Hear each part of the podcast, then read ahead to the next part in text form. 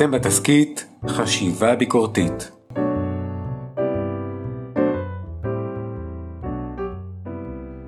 שלום לכל המאזינים והמאזינות. חשוב לי מאוד להוציא פרקים כל שבועיים שלוש.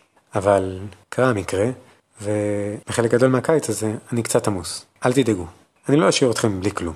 אשאיר אתכם מדי פעם עם קריאות לחשיבה או כיוונים לחשיבה. אני מוציא את הפרק ביום שישי, וכידוע לכם, כדברי השיר, אבא קורא המון עיתון. המון עיתון. עיתונים, ברמה מסוימת, מייצרים לנו את תמונת העולם שלנו. אולי פעם זה היה יותר המילה הכתובה והיום זה האתרים. אבל אנחנו קוראים אותם ומקבלים תמונה על המציאות. אבל למעשה, זה לא תמונה, אלא פאזל. וגם לא תמיד פאזל מסודר. מישהו סידר אותו. אז כדי לחשוב על עיתונים באופן ביקורתי, אני מציע שתיכנסו לאתר של העין השביעית, לסריקת עיתונים. שם, באתר הזה, כל יום מפרסמים את העיתונים שיוצאים, רק את השער שלהם. קודם כל אני מציע לכם רגע לעבור על הכל. להסתכל קצת מה שונה, מה דומה. אבל הנה, כמה כיוונים ממשיים לחשיבה ביקורתית שאתם מסתכלים על עיתון וקוראים את שערי העיתונים.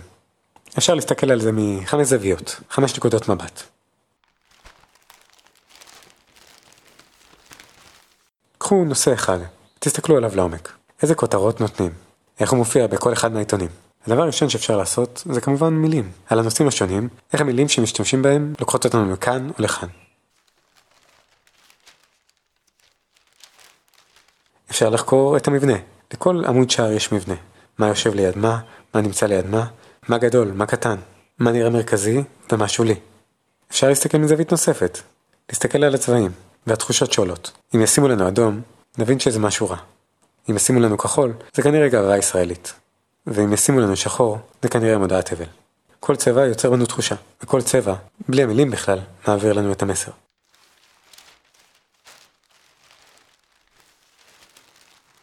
הסתכלתם על הכותרות. קחו דף ותנסו לחשוב, מה הנושאים המרכזיים שעליהם מדברים? ומה הם נושאים חשובים שאינם בסדר היום? למה זה נהדר? למה דווקא זה סדר היום וזה בחוץ? האם יש עיתונים שמקדמים סדר יום אחד? רק לפי הנושאים, רק לפי מה הנושאים שבחרו להתמקד בהם. והדבר האחרון, הון שלטון, או בדרך קצת אחרת, הפרסומות. איזה פרסומות מחברים ליד איזה תוכן, ומה הפרסומות רוצות להגיד לנו, איך משתמשים בסדר היום החדשותי כדי שגם נצרוך. טוב, זה אם אתם רוצים ממש להיות בזמן שלנו. אם אתם רוצים לעשות את זה גם מבחינה היסטורית, הייתי ממליץ על שתי דרכים. הדרך הראשונה, אפשר להירשם לספרייה הלאומית. זה די פשוט. אני לא אסביר כאן, אבל כדאי.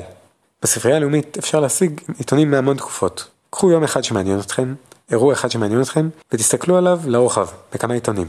והדבר האחרון, אם אתם רוצים לראות את זה באינטרנט, אשים בצירוף לפרק קישור לאתר שהוא ארכיון האינטרנט. אתם יכולים לחזור בזמן ולראות דפי אינטרנט, בעצם מאז שהוקם האינטרנט. אתם יכולים ללכת לאתרי חדשות ולראות איך הופיעו ידיעות. אפשר לחשוב איך הופיעו ידיעות אז ואיך חושבים עליהם היום. ככה, תבנו סיפור, תבנו ביקורת עמוקה יותר. אז למה אתם מחכים? תפתחו את העיתון ונראה אם תגיעו עם תובנות ביקורתיות.